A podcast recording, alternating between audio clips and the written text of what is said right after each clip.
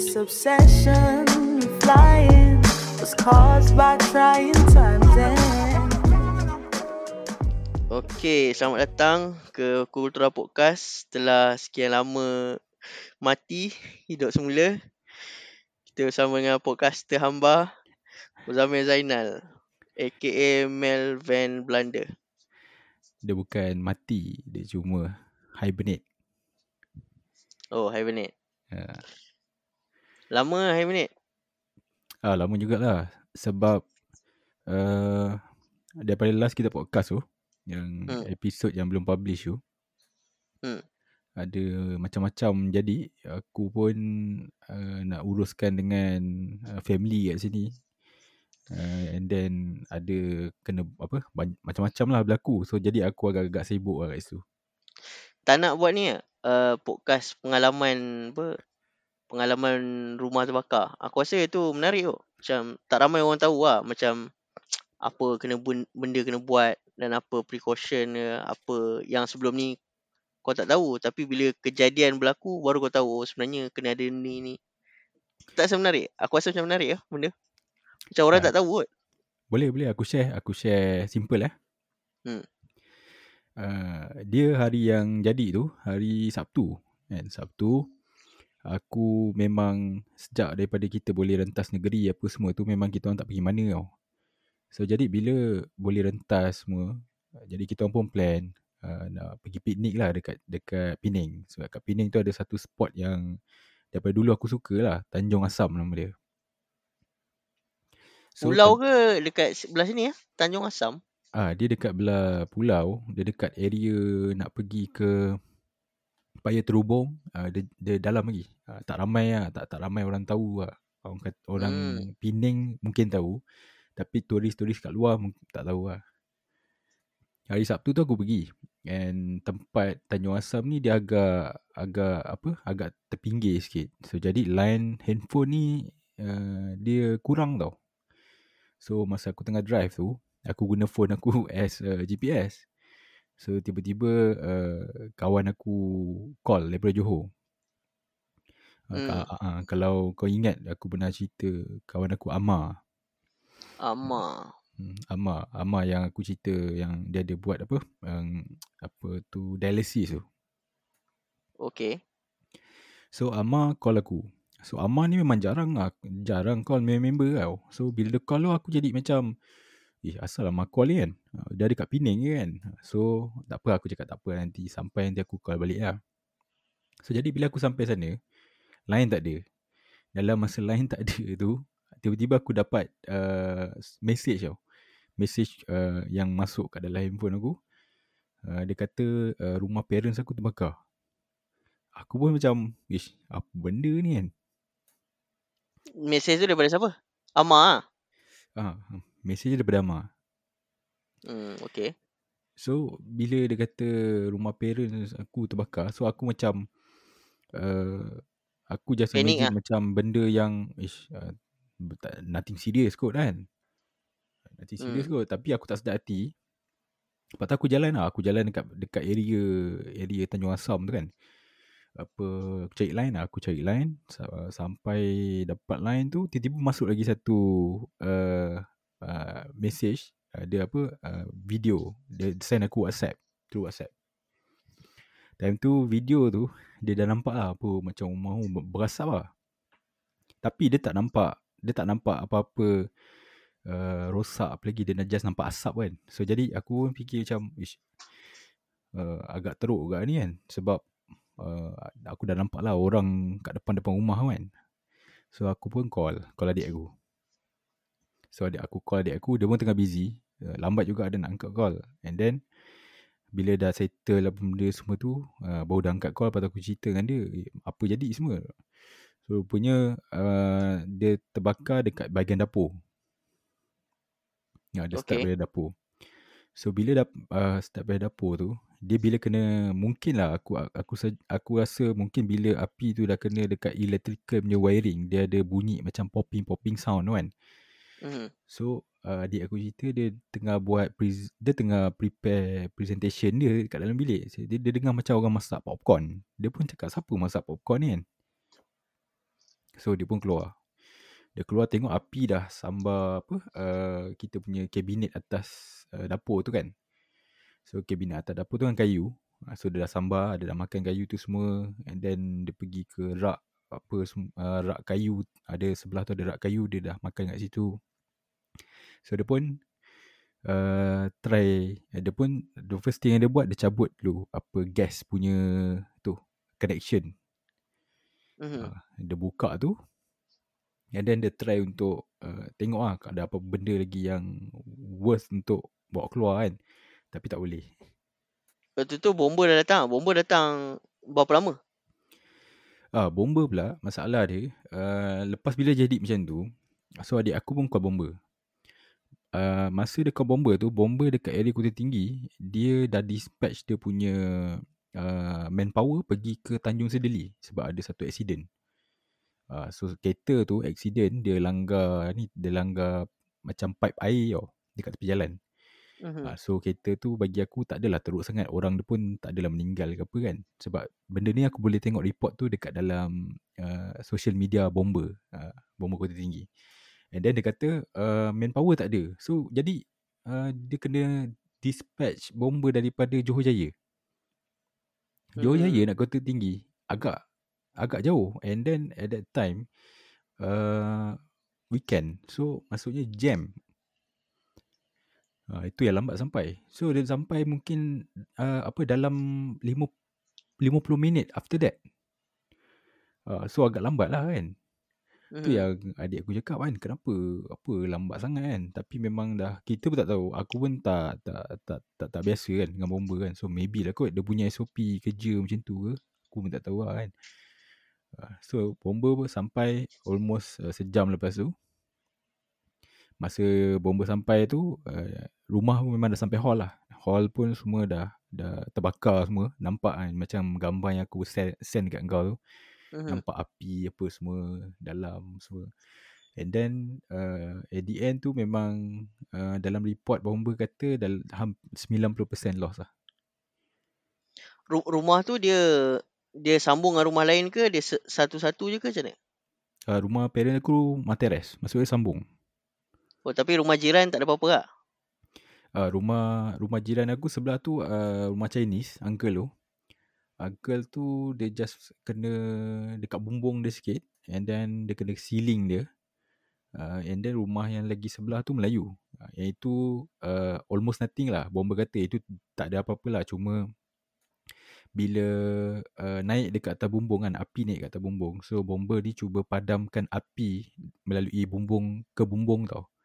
Mhm. So dia dia dia, dia si- siram air lah takut uh, kalau kalau ada spark api termasuk ke orang sebelah uh, yang yang dia tak nampak. Uh, so that's why to be safe uh, dia sembuh air lah kan. Hmm. So kerosakan yang rumah Melayu tu just disebabkan air tu, just ganti bumbung macam tu lah. After that uh, Nasib baik jugalah Uncle, uncle Cina tu uh, Dia dah duduk situ lama lah kan Zaman daripada aku kecil dulu lah Rumah tu memang dah lama lah. Rumah parents aku memang dah lama habis bayar semua kan. And then rumah uncle sebelah tu pun sama. Cuma uncle sebelah tu dia still continue bayar apa insurans rumah. Uh, So insurans rumah uh, So dia tak ada no- nothing to worry lah. Uh, So bila kena tu uh, Dia panggil uh, wakil daripada insurans tu datang. So dia buat report Ambil gambar semua. Uh, ha- Hampir 100k juga dia dapat. Fuh. Uh, 100k So dia Dia dia, dia cakap kat bapak aku lah kan. Uh, Dia ada Hmm. insurans semua kan. No worries lah dia kata Tak ada tak masalah lah. So dia dapat 100k tu uh, Terus dia uh, Dia punya bumbung tu memang sikit je lah kan. Tak sampai berapa ribu je pun. And then dia terus renovate one, one whole house. Hmm. uh, Ke berbaloi lah. So macam kita selalu kalau kita beli rumah Memang kita kena bayar insurans rumah kan uh, Bila kita under loan So bila kita dah habis loan tu Kebanyakannya kita tak sambung uh, Termasuklah parents aku uh. That's why Kena guna duit sendiri lah 100k eh dia dapat? 100k dia dapat Wah, baik dia beli rumah baru ke? Ah, dia dia dia aku dia sebab mm, mungkin lah kan sebab dia dia dah penat lah duduk Singapore sebenarnya.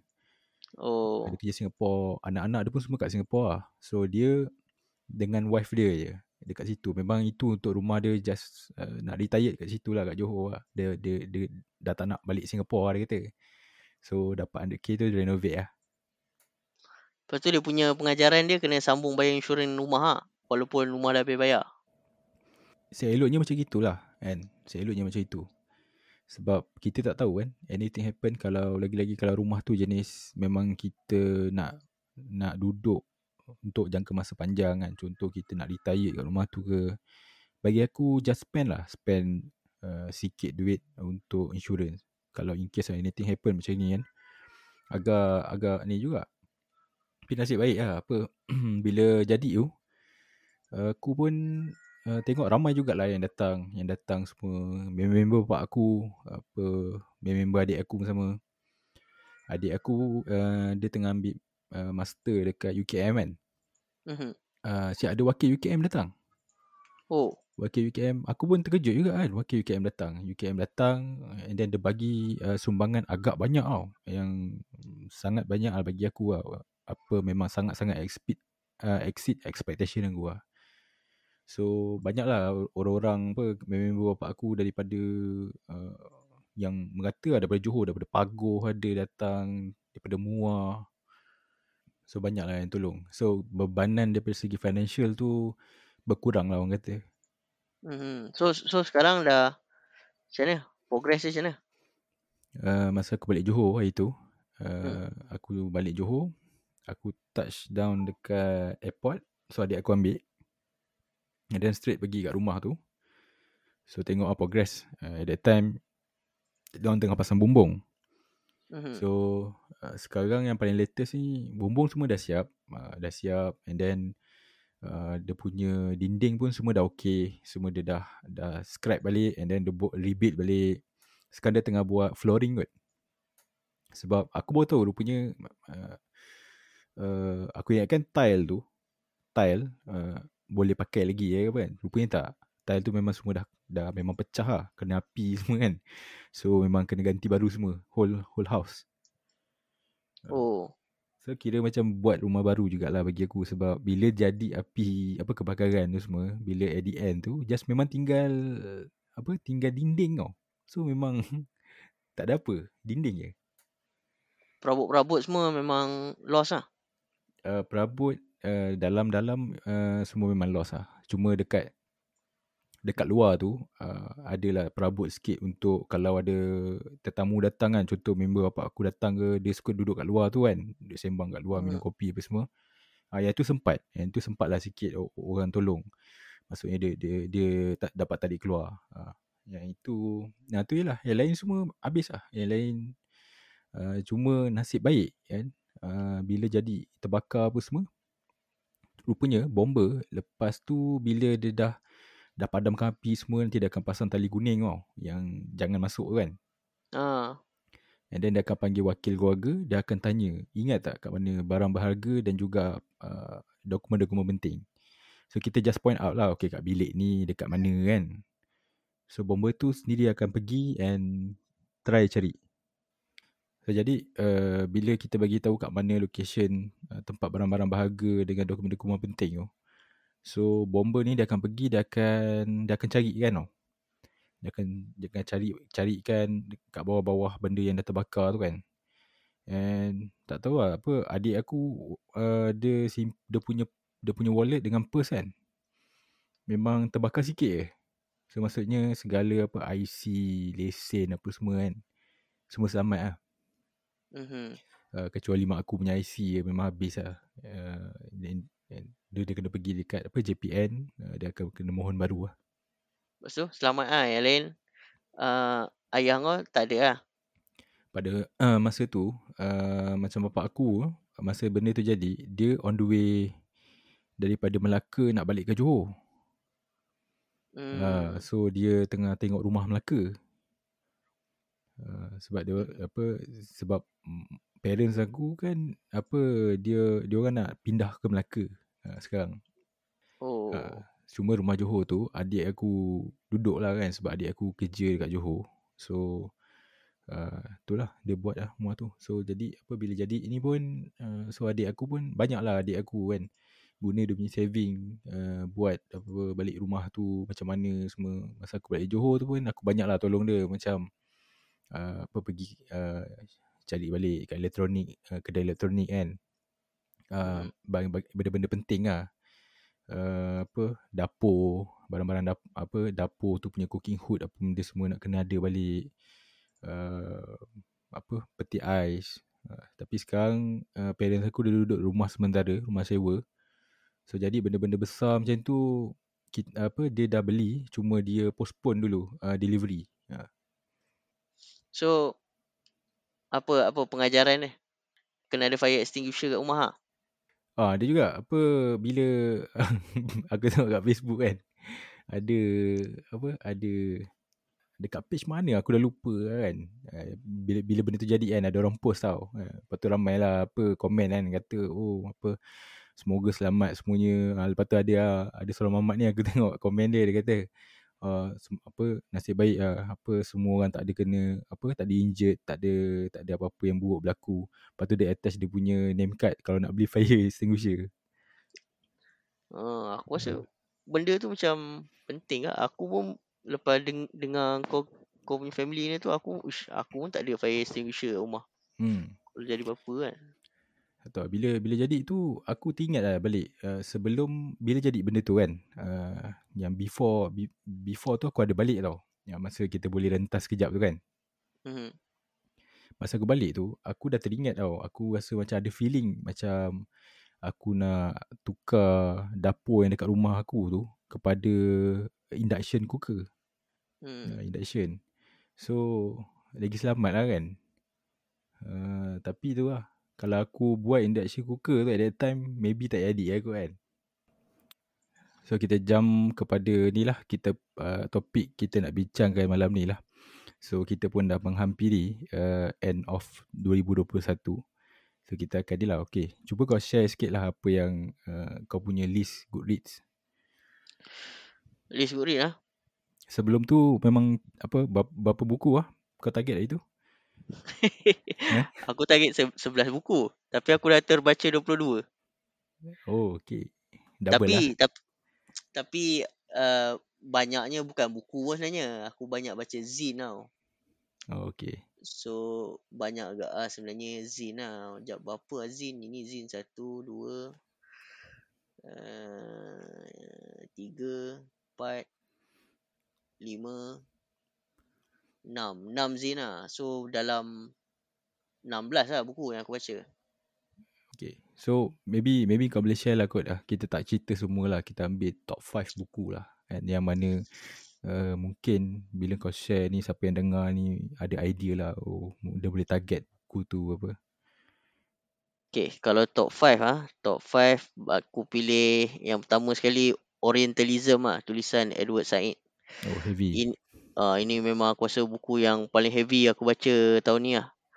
Dia dia aku rasa dia heavy satu sebab uh, dia punya buku ni dia memang feel dia lah. Dia punya feel dia uh, apa perbandingan literature tau. Uh, literature com- compare, comparison macam tu lah.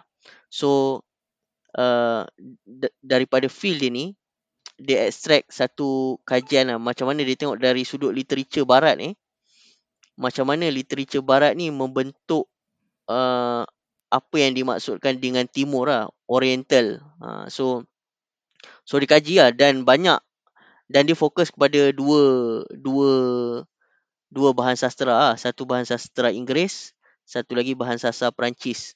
Sebab uh, dua dua kuasa ni yang banyak apa colonize dunia kan.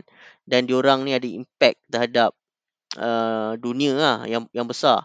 Bukanlah nak kata Jerman ke Dutch ke tak tak ada kuasa kolonial. Ada tapi bila dia bandingkan dengan kuasa kolonial Britain dengan Perancis ni diorang ni yang paling core lah. So daripada tulisan-tulisan sarjana British dan Perancis ni dia trace balik uh, macam mana uh, penulisan diorang ni dia membentuk sejarah timur, dia membentuk macam mana orang timur tu melihat diri dia sendiri. Jadi maksudnya orang timur ni dia jadi orang timur berdasarkan definisi barat. Ha.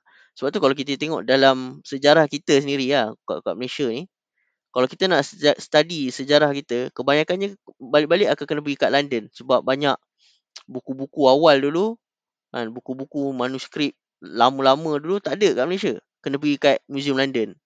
So bila sejarawan nak kaji balik-balik kena pergi kat London, balik-balik kena pergi dekat Jerman lah. So dia kata sebab macam tu lah.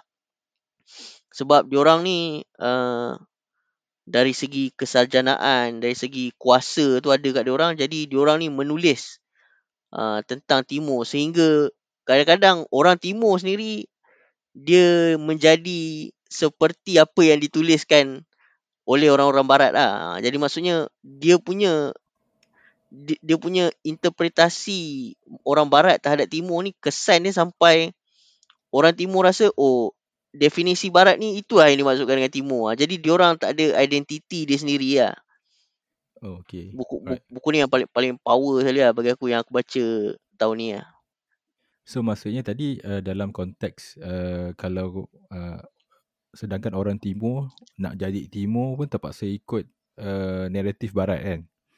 Mhm. Uh, maksudnya dalam dalam keadaan zaman moden sekarang lah bukannya pada zaman zaman uh, zaman dulu lah maksudnya. Ah, dia dia memang uh, uh, dia dia dari segi sejarah dia sejarah orientalism ni dia memang tulis lah uh, sejarah orientalism dan orientalism sekarang. Ha, jadi maksudnya uh, daripada zaman dulu uh, dulu dia dan dia banyak juga fokus orientalism ni maksudnya uh, tafsiran-tafsiran orang barat terhadap orang-orang Arab lah sebab dia orang Arab kan. Uh, Edward Hmm. Said ni orang Arab. Dia orang Palestin, lahir dekat Palestin tapi kemudian uh, ayah dia pernah join US Army kot. So dia ada tiket boleh pergi ke US. Uh, lepas dia dah tak boleh balik Palestin tu, Palestin dah kena apa? Kena jajah dengan Israel. Uh, family dia migrate pergi US. So dia jadi US citizen lah. So dan dan dia orang uh, origin Arab tapi jadi professor dekat uh, barat lah. So, so jadi dia ada dua-dua, dia dia ada dua-dua orang kata apa? Ada dua-dua uh, identiti tu lah. Dia ada identiti Arab dan dia ada juga identiti barat dia. Hmm. Uh, so, uh, so jadi aku rasa itu ke antara yang power dia dan dan ba- buku ni pun kadang-kadang kau, kau baca heavy salah satu bagi aku lah sebab heavy dia sebab kadang-kadang uh, bila dia quote bu, uh, buku-buku Perancis dia tak translate tau. Oh ya ke? Ha, jadi ada jugalah yang dia macam dia huraikan. Ha, tapi dia tak translate. Ha, jadi dia macam heavy sikit lah kau nak nak translate, nak baca kan. Ha, jadi itu salah satu lah sebab dia heavy. Maybe dia tak translate mungkin dia tak nak hilang the essence of uh, the originality tu kot. Mungkin kalau dia translate something might be missing apa tak tahulah kan. Ha, betul sebab dia memang dalam feel uh, textual criticism, literature comparison. So dia tahu lah, dia kata kalau kalau translate ni memang akan sebahagian makna tu dia akan hilang daripada penulis asal lah. Dia akan jadi maksudnya penterjemah punya perkataan akan masuk dalam tu lah. Macam tu lah. Hmm. Ah, So so dia, dia memang banyak quote uh, literal lah. Dan lagi satu aku ras aku rasa Edward Said uh, Orientalism ni power sebab dia kritik semua tau. Uh, walaupun bagi aku lah Edward Said ni dia ada macam kecenderungan ideologi kiri sikit. Tapi dia kritik Karl Marx pun dia kritik. Sebab Oh. ada gak ada gak pendapat-pendapat Karl Marx yang bagi dia macam racist lah. Bu- Hmm. maksudnya bukanlah racist, maksudnya dia pro pro kolonial macam tu lah. Ha, contoh macam uh, Karl Marx pernah kata uh, dia pernah komen lah dalam uh, apa India apa kolo, apa projek kolonial Britain ke India ni dia sokong lah dia kata memang kita kena hancurkan uh, ketamadunan India ni untuk membina tamadun yang lebih bertamadun lah maksudnya memang untuk membina tamadun yang lebih hebat ni memang tamadun tamadun India ni kena di, dihancurkan macam tu lah dia kata so dia kata dalam komen Mark tu dia kata dia tak nampak ah mana Mark kan macam memperjuangkan kebebasan apa dan sebagainya kan hilang dia punya humanisme dia tu lah dalam komen Mark tu Oh. banyak ah dia dia bukan kutuk Mark je ada John Stuart Mill kalau kau tahu kan Hmm. John Stuart Mill dia kutuk bukanlah dia kutuk dia kritik ah Sebab John Stuart Mill kan dia tulis pasal apa? Hmm, on liberty kan, on liberty kan. Tapi John Stuart Mill juga cakap on liberty ni tak boleh tak apply to India. Sebab dia sendiri adalah kolonial punya officer. Dia bekerja dengan syarikat Hindia, syarikat apa benda lah. Syarikat syarikat Inggeris lah. Ah, Syarikat kolonial Inggeris dekat India. Okay. Ah, So dia kata walaupun dia pro kepada idea kebebasan, idea kebebasan dia tu tak applicable to Indian punya situation. Seolah-olah macam uh, orang barat dengan orang Asia ni dia berbeza lah. Dia ada perbezaan. Orang orang Asia ni tak boleh terima kebebasan seperti mana orang barat ada macam tu lah. Kalau kalau dekat Eropah ni John Stuart Mill ni memang satu towering punya figure lah. Figure apa? Idea kebebasan, utili- utilitarianism. Tapi dia kritik ke lah. So uh, dia pun ada pandangan dalam economics lah. Uh, siapa? Uh, John uh, ni. John Stuart Mill lah. Aku Hmm. tak pernah baca buku John Stuart Mill jadi aku tak tak tak sure. Tapi aku rasa dia punya aku ba- deng- dengar banyak perbahasan-perbahasan dia pasal kalau contoh utilitarianism tu maksudnya dia nak katakan hmm, macam mana eh? Uh, semua benda tu dia berguna sebab dia ada manfaat lah. Ha, macam tu lah. Oh, I see, I see. Alright. Maksudnya uh, ada orang guna utilitarianism ni uh, untuk sebagai apa foundation kepada moral lah. Maksudnya kita tak perlukan agama untuk tentukan mana baik yang mana buruk. Kita boleh gunakan utilitarianism ni. Maksudnya benda yang ada manfaat baik lah. Benda yang tak ada manfaat tak baik macam tu lah. Maksudnya kita tak perlukan agama untuk menentukan lah. Macam tu ada orang dia gunakan uh, idea mill ni untuk sebagai foundation moral macam tu lah. Ada gak. Tapi ada masalah agak lah dengan pemikiran tu. Tapi lama lah kalau nak bincang. I see. Dia philosopher. Nampak menarik lah kan. Aku dengar pun nampak menarik tapi tak tahulah kan. Kau kena ready the mental untuk hadap satu apa subjek yang heavy. Kalau kau into and kau rasa curious nak tahu pasal Orientalism ni memang aku dah dengar uh, buku ni quite famous sebenarnya. Aku Oh, memang famous. ad, uh, ada ramai kat lah member aku pernah share kan yang dia tengah baca Hmm. buku ni walaupun dia tak review tapi aku tahu ada dia baca buku ni. Ya, yeah, so ya yeah, aku sebab tu aku aku tahulah this quite heavy. Aku sebenarnya tengah tulis review buku ni tapi daripada aku baca, habis baca sampai sekarang tak siap-siap lagi review tu. Panjang kan? sebab ba- ah sebab banyak sangat macam aku kena memang spend masa untuk uh, apa go through point kan dan aku aku tak puas puas kalau macam aku just review macam uh, apa sekali lalu je kan. Aku Hmm. nak review yang aku nak huraikan point-point dia. Oh, So ben- benda tu ambil masa lah. Walaupun aku dah habis baca lama lah. Aku habis baca bulan April macam tu kot. kau publish lagi lagi satu paper lah. Aku publish aku aku sekarang uh, suka ni tau. Uh, publish aku punya review paper dalam academia. Oh, okay. Alright. Uh, so banyak ke aku bubuh dalam tu. Aku aku macam susun balik dalam bentuk macam PDF yang cantik-cantik sikit. Aku letak dalam academia.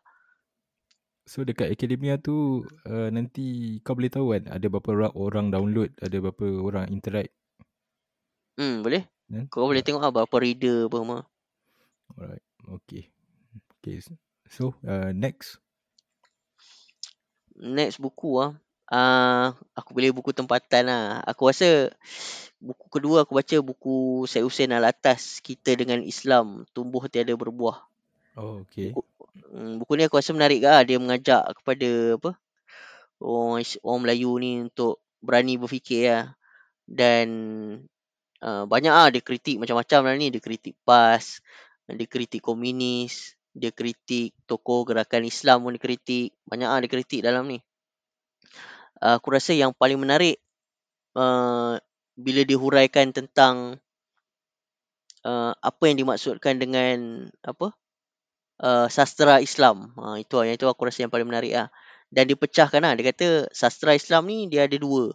Satu, kau kena faham uh, apa Islam dari sudut praktik lah. Uh, dan, dan lagi satu, uh, nilai-nilai Islam. Islam dari sudut praktik ni macam solat apa semua kan. Ini Mhm. memang orang orang Islam je yang buat. Uh, yang kedua adalah nilai-nilai Islam. Maksudnya orang bukan Islam pun boleh buat juga. Sebagai contoh macam menghormati ibu bapa kan. Mhm. Uh, bukan orang Islam je menghormati ibu bapa. Orang bukan Islam pun uh, boleh me- menghormati ibu bapa. Jadi dia kata kalau orang bukan Islam tulis pasal menghormati ibu bapa, sebenarnya dia sebahagian daripada sastra Islam sebab dia menguatkan nilai-nilai Islam. Uh, jadi dia dia dia punya dia punya definisi sastra Islam tu bagi aku lagi besar. Dia kata selagi mana ada tulisan-tulisan yang menguatkan nilai-nilai Islam, dia termasuk dalam sastra Islam walaupun dia bukan ditulis oleh uh, orang bukan Islam. Ha, macam tu lah. Bagi aku menarik lah sebab dia kata ada uh, karya-karya sastra ni ditulis oleh orang Islam. Tapi nilai-nilai dia bukan nilai Islam. Jadi adakah kita nak terima itu sebagai sastra Islam? Walaupun penulis di Islam tapi nilai yang dibawa bukan nilai Islam. Ha, jadi dia tolak benda tu lah. Oh, okay. Hmm. Dia sebenarnya yang mula dia kritik ni. Dia kritik uh, hikayat Melayu je. Dia kata hikayat Melayu, hikayat hantuah macam tu lah. Sebab dia kata dalam hikayat hantuah tu maksudnya dia taat sultan walaupun sultan tu suruh buat benda jahat pun dia ikut juga. Ha, bagi Oh. bagi dia, dia dia kata itu bukan nilai Islam lah dia kata. Kita tak boleh taat kalau benda tu membuat kejahatan macam tu lah. Tapi bagi aku macam uh, idea tu nampak macam terlalu wide ah, terlalu wide. Macam kalau Ya. mm, kalau Kau tak setuju lah dengan dia? kalau okey contoh ah. Uh, ada satu penulis uh, bukan Islam. So dia menulis pasal tadilah menghormati ibu bapa. So uh, siapa dia yang nak kelaskan dalam apa sastra Islam? Sama author dia kalau tak tak setuju macam mana? Hmm, betul tak? Menarik nanti. Ka- tapi kalau macam kalau dia gambarkan idea tu adalah idea dia kan the person, personal idea dia uh, bagi aku legit lah legit cuma implementation mungkin tak berapa tak berapa nak boleh implement lah kot Hmm. Okay, okay. right. Betul tak? buku tebal lah buku Apa? Kita dengan Islam ni? hmm Oh, tak tebal. Nipis je. Nipis eh Aku rasa tak sampai 200 kot. Ke sampai lah. Tapi nipis je lah. Senang baca. 180 180 lah tak sampai 200. aku uh, actually uh, dah agak lama jugalah kan aku nak tahu uh, pasal apa hasil tulisan daripada Husin Alatas kan and aku selalu kalau macam tiap-tiap tahun kan kalau kita ada apa program yang perlukan uh, guna dewan gerakan dekat Pening tu Hmm. dekat dinding kau masuk-masuk ke bilik gerakan tu sebelum kau masuk ke dewan gerakan tu dia ada satu gambar besar tau dia printed dekat dia punya dinding. So at that time nampak orang julang dia kan? And ada gambar dia memang ikonik gambar tu. So bila aku first time pergi ke dewan gerakan tu aku tengok kan uh, gambar Husin Alatas tu time tu baru aku terfikir lah macam aku banyak kali dengar nama dia tapi aku tak pernah baca pasal apa yang dia tulis kan. So maybe lah after this aku akan try lah macam buku ni pun kau cakap uh, it's quite menarik juga kan pasal idea dia. So maybe boleh start boleh start macam tu okay.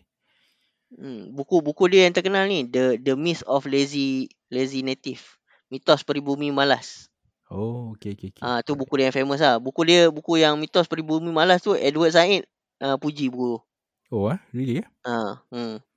Hmm. Dia, kan kan Edward Said ni Orientalism ni bagi uh, apa se, apa uh, cendekiawan dia merupakan macam breakthrough lah uh, untuk apa uh, kajian pasca pasca kolonialism. hmm. So Ed, Edward Said kata buku uh, Mitos Peribumi Malas ni adalah contoh uh, apa uh, uh, apa kajian uh, pasca kolonialism yang bagus daripada Asia macam tu lah dia kata. oh, nice. Hmm. Alright. Okay, moving on. Lepas tu ah aku ada baca uh, buku Tim Marshall Prisoner of Geography. Buku ni aku rasa menarik juga. Dia macam uh, tapi walaupun aku banyak gak yang aku rasa macam dia dia cuba nak terangkan bahawa uh, apa yang berlaku kat dalam dunia ni interaksi antara negara ni uh, dia fak, faktor besar dia adalah geografi lah.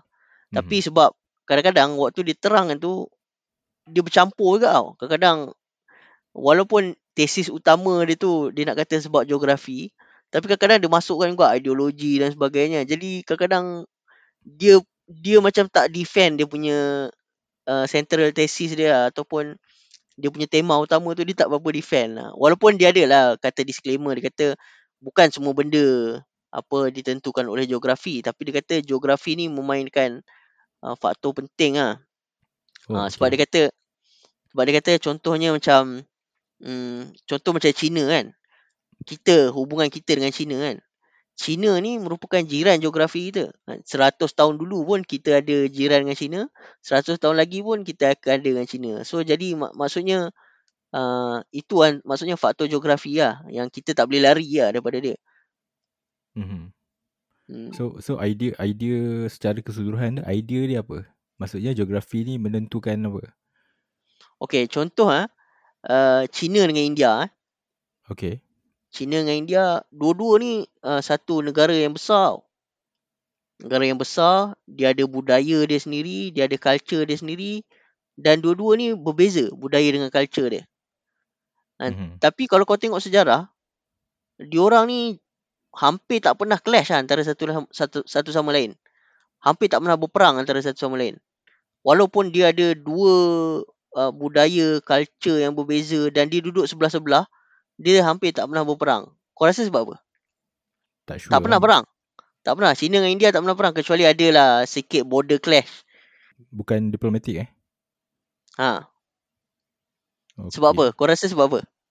Kau teka lah, teka lah. Teka lah. Sebab apa lah.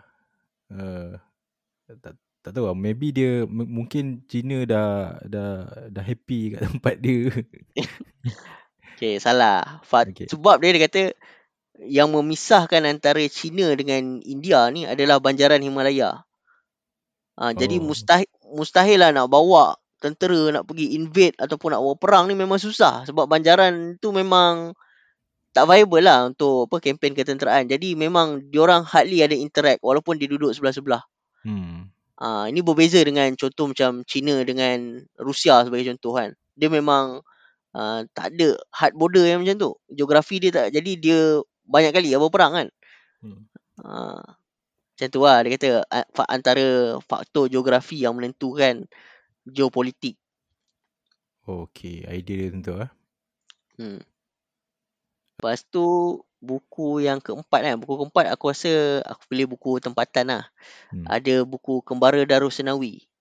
Oh, I see. Okay. Uh, ini ditulis bersama lah oleh Ustaz Darusnawi dengan uh, kawan aku Izzat Ibrahim. Aku rasa poin yang aku rasa yang paling menarik dalam buku ni bila aku aku baca lah. Aku rasa dia dia Ustaz Darusnawi ni dia sangat detail tau. Maksudnya bila dia pergi belajar tu dulu-dulu tu dia memang simpan maksudnya buku catatan ataupun jurnal peribadi tau.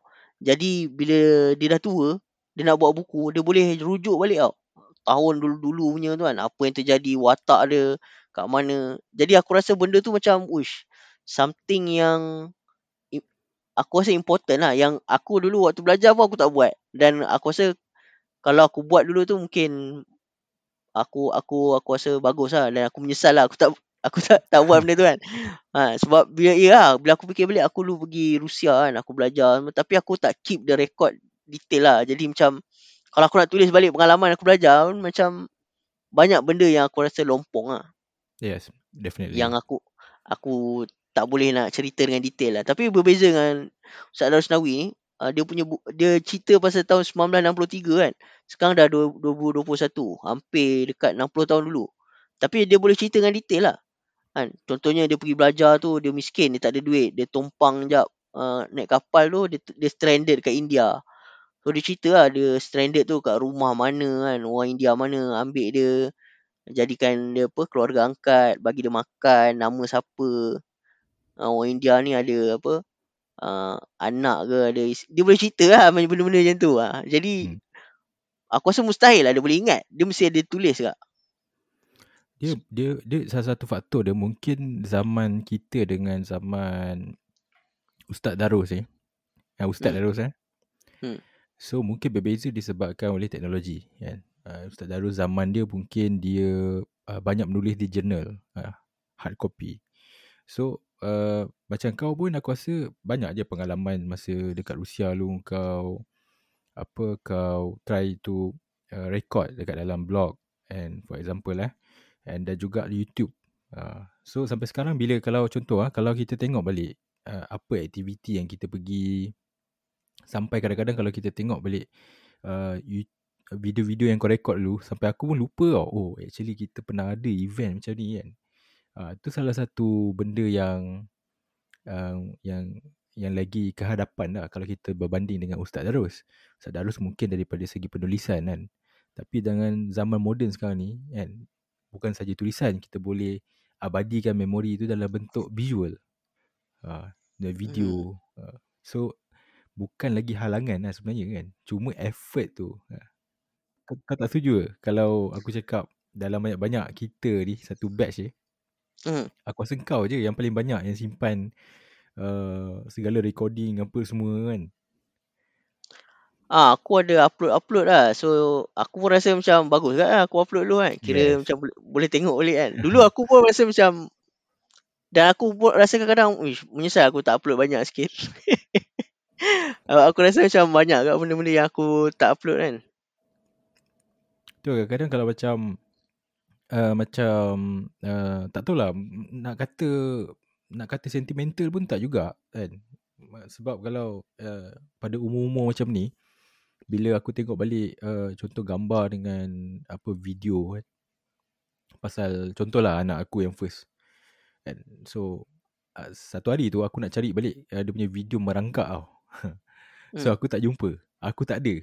Uh, so bila aku fikir balik kenapa tak ada kat aku kan tapi ada dekat uh, dekat adik-adik aku ada simpan kan. Uh, so aku minta dekat adik aku lah balik kan.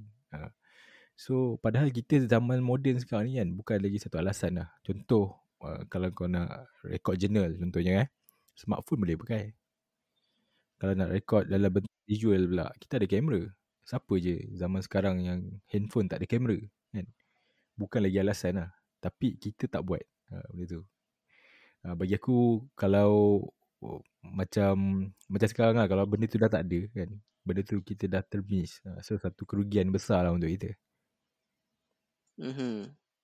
Tapi aku rasa dia sebenarnya kau berbeza tau kalau kau simpan personal dengan kau simpan tapi kau publish dalam bentuk yang public lah. Ah, Sebab kadang-kadang benda yang kau simpan personal ni dia boleh jadi macam-macam. tau. Aku banyak lah dulu simpan benda-benda yang tapi aku simpan personal aku tak publish. Kadang bila hilang ke apa kan, hard disk rosak ke apa, dia hilang lah. hmm ya yeah.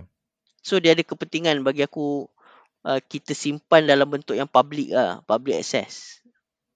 Tapi tapi bergantung juga pada pada apa? Pada material yang kita nak simpan tu kan. Kadang-kadang ada something yang personal, ada yang boleh kita share kan. Sebab pada Hmm. zaman moden ni bagi aku tak ada lagi banyak lah yang boleh menolong kan uh, kita dari segi teknologi. Contohnya uh, cloud based punya platform kan. Uh, Mhm. macam contoh macam aku kan se- segala gambar-gambar tu semua uh, aku hari tu uh, dah spend a lot of time uh, semua aku backup kepada Google Photo and Google Photo tu pun aku subscribe yang premium. Aku bayar by monthly untuk dapatkan storage yang lagi besar. So setiap benda yang ada daripada uh, gambar daripada uh, yang aku pernah upload daripada zaman kita kat Russia tu sampai sekarang kan. So aku uh, create by folder by folder Uh, so benda tu nanti adalah satu uh, satu tempat yang bila-bila kita nak pakai nanti in the future kan. Uh, so kita boleh ambil dari situ lah so far at this time bagi aku uh, itulah lah te- teknologi uh, the barrier yang yang yang the most sophisticated yang kita ada sekarang. So uh, kita tak tahu lagi lah the next 5 years or 10 years mungkin lagi advance we don't know lah. Sebab dulu Mhm. kalau kau perasan kita tends to simpan dekat dalam hard disk kan? Uh, so hard disk ni macam kau pun aku rasa banyak lah hard disk kau corrupt kan hari tu kan uh, yang kau pernah cerita dulu Semua dah korak lah sekarang. ah uh, corrupt kan uh, that's the problem that's the problem so uh, even bila aku fikir balik uh, trip aku dengan apa aku Din semua pergi Amsterdam dulu dengan pergi Brussels not even a copy uh, gambar aku ada Yang ada sekarang pun yang apa yang aku dah pernah upload kat Instagram tu je aku ada. So hmm. besarnya rugi, rugi yang aku hadapi lah. Tapi aku aku waktu aku kat Rusia tu, aku ada habit tau. Aku macam gambar yang aku rasa penting, aku cuci tau. Aku pergi kedai, aku cuci. So Oh. walaupun ha- walaupun hard disk aku tu uh, dah korap, tapi banyak gambar yang aku rasa penting tu ada dari, dari segi hard copy lah. Kadang-kadang aku scan balik. Kalau aku rajin lah. Tapi video tak boleh dapat diselamatkan lah. Uh, eh kalau macam gambar tu dia, mungkin preference kau uh, suka yang fizikal kan? Uh, gambar Hmm. fizikal tapi kalau macam macam macam aku rasa uh, elok jugalah. Tapi gambar fizikal ni banyak kelemahan. Dia, dia kena pakai tempat kat mana nak letak. Lepas tu uh, possibility dia nak rosak tinggi semua. And that's why uh, gambar-gambar fizikal yang dulu-dulu pun ramai orang digitalize So dia scan balik, dia digitalize, dia colouring balik apa semua ni simpan dalam bentuk format digital. Ha. Sebab sekarang kita uh, bagi aku aku nampak benda ni dah dah agak lama lah and baru-baru ni kalau kau perasan lah uh, kita since daripada PKP itu uh, agak viral uh, pasal NFT. Aha. Ha, kan NFT. So aku mula tak faham apa NFT ni. So And ada seorang member aku ni dia graphic designer and dia banyak design. So dia cuba-cuba kan upload ke NFT punya platform local Malaysia punya and dia dapat jual dengan harga yang sangat tinggi. So means that uh, even artwork sekarang pun dah dalam bentuk digital. Even Samsung pun dah release uh, TV HD yang uh, yang capable untuk um, untuk apa? Untuk menayangkan NFT ni kat TV. Uh, so kau bayangkan tak? Uh, betapa macam aku mungkin idea NFT ni still lagi dalam uh, dalam 50-50 sebab kalau bagi aku artwork tu adalah artwork yang yang yang yang real lah yang real. Not not digitalized yang kau boleh kau pasang kat TV apa semua. Me- memang kau ada trade uh, ada permission. Uh, bila kau bayar NFT tu memang kau ada dia punya apa uh, permission kat kau lah kan? Uh, but still it's a digital kan? Faham tak maksud aku? Uh, Hmm. Uh, so dia ada things yang boleh kita digitalize, ada things yang still better in uh, in old school way lah. Mhm. Hmm. Okay. Uh, buku last lah. Aku rasa buku last. Uh, buku Joram Joram Van Cleveren. Uh, buku ni Mamat ni Joram ni Joram Van Cleveren ni dia dia geng-geng apa parti far right lah far right dekat Belanda lah geng-geng Gert Wilders yang apa Gert Wilders ni yang selalu nak buat kartun Nabi Muhammad kan Okay. uh, Joram Van Cleveren ni dia join parti Gert Wilders lah. Parti Party of Freedom apa tak silap. Mm-hmm. Uh, dia memang memang anti Islam tu lah. Dia memang buat legislation uh, nak uh, ban Islam dekat Netherlands lah. Mm-hmm. Uh, dan dia uh, dan dia lepas tu dia nak tulis buku.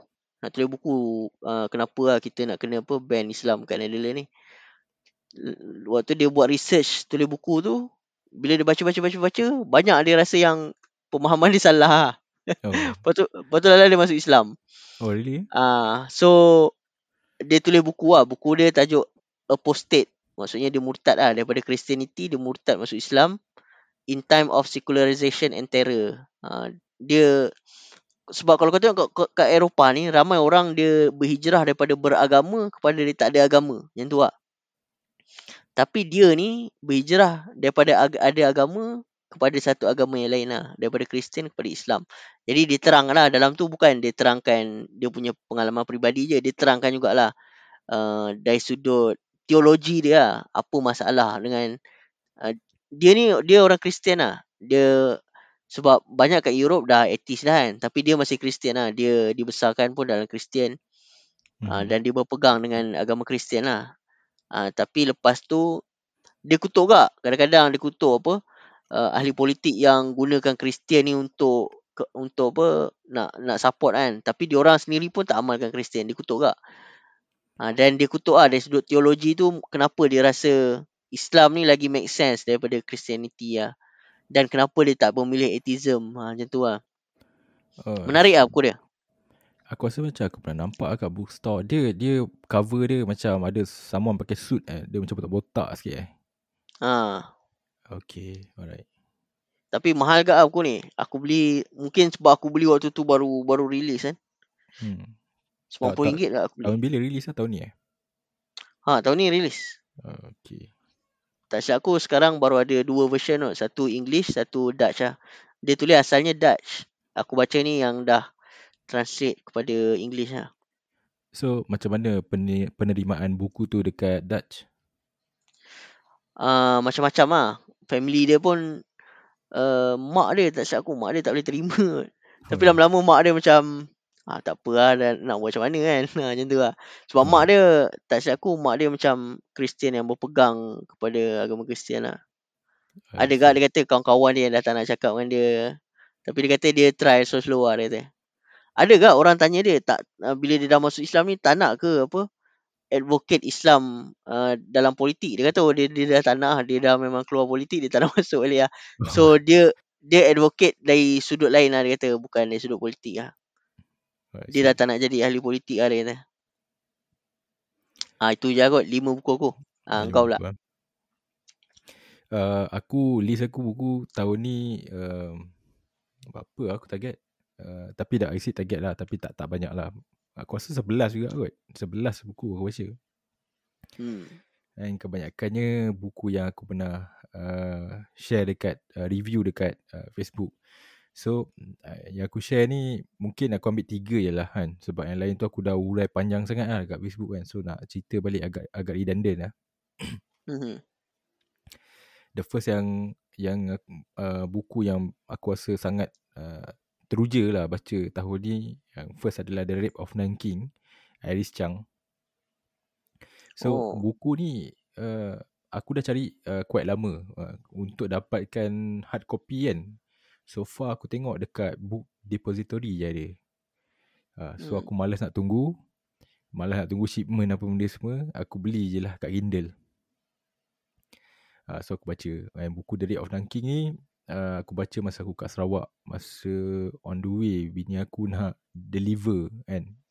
Malam tu aku habis buku ni And So buku ni memang uh, Sangat uh, Aku pun tak sure sama ada Dia, dia punya uh, Precise tu macam mana kan? Sebab uh, Iris ni pun uh, Dia memang keluarga dia uh, Datuk dengan nenek dia Pelarian kan Daripada Nanking tu sendiri.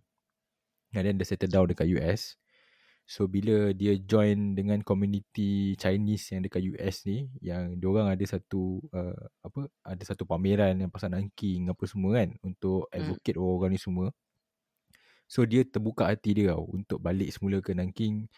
Uh, Maybe cari balik family-family dia apa semua And nak tulis pasal uh, Nanking ni lah. Hmm. So dia pun start. Start and then dia, dia buat research Dia pergi banyak universiti Dia pergi jumpa orang And dia record uh, uh, Apa dia, dia, dia record dalam buku dia.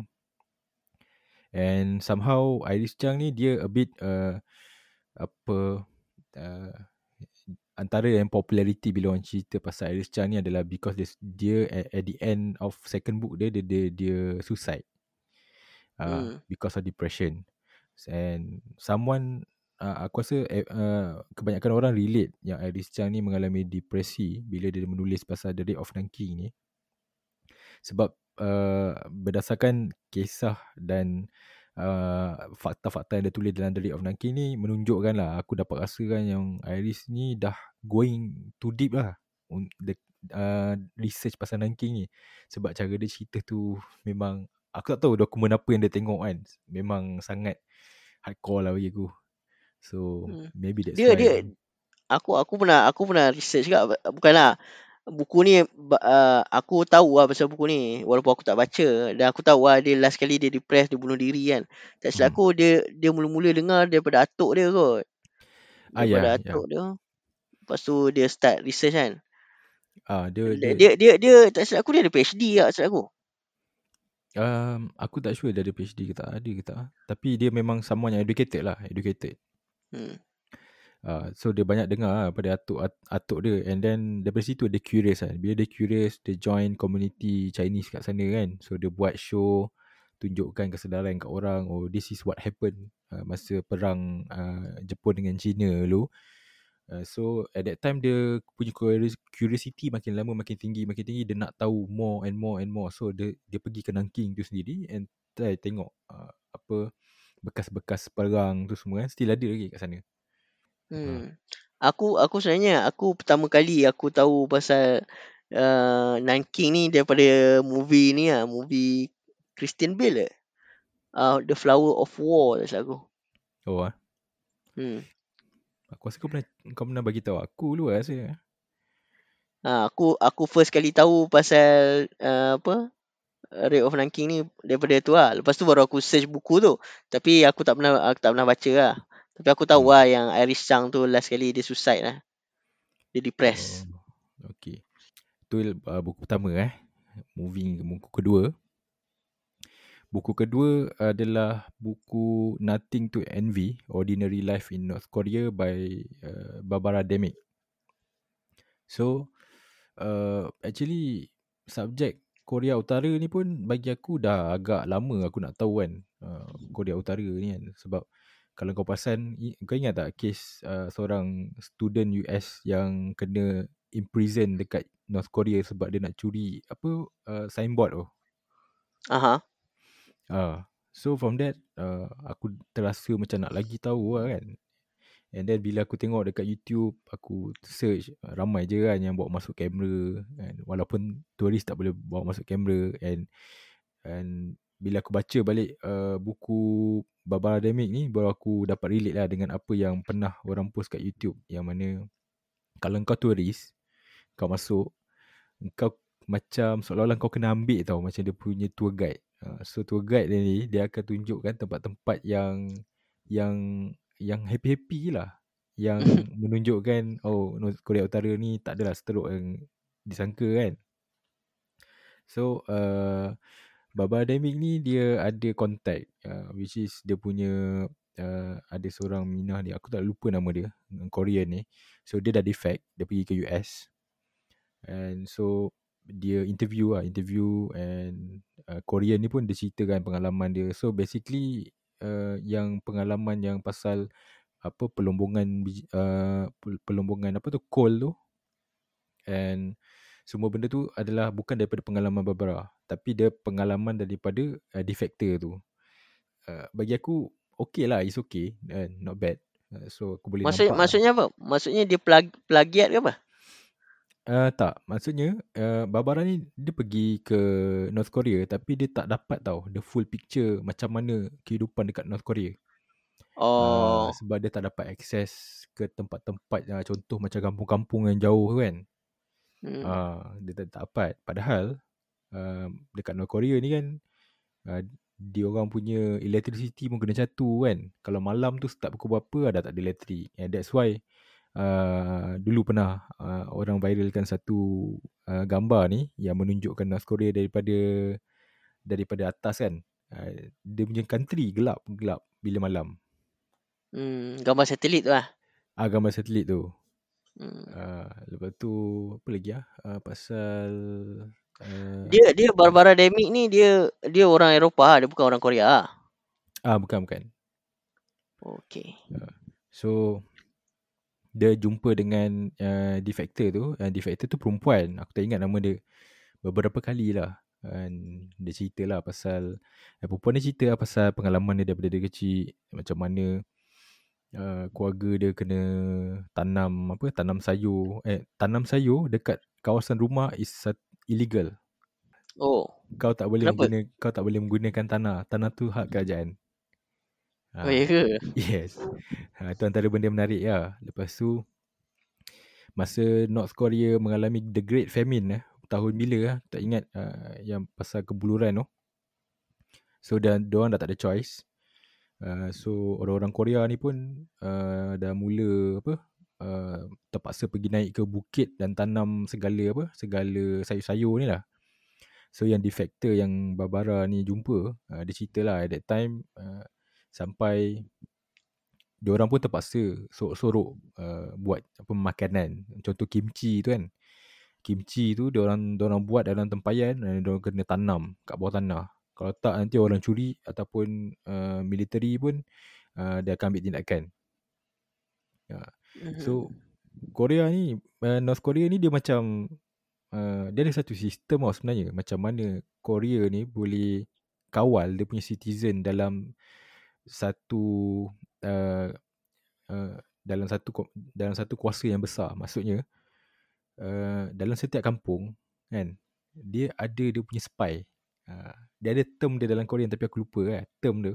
So kau tak tahu lah siapa-siapa spy ni. Sebab tu dia orang sesama dia orang pun dia orang nak kutuk kerajaan pun dia orang tak berani. Sebab dia orang tahu kalau dia dia terlepas cakap je kan nanti esok-esok ha, nanti datang lah.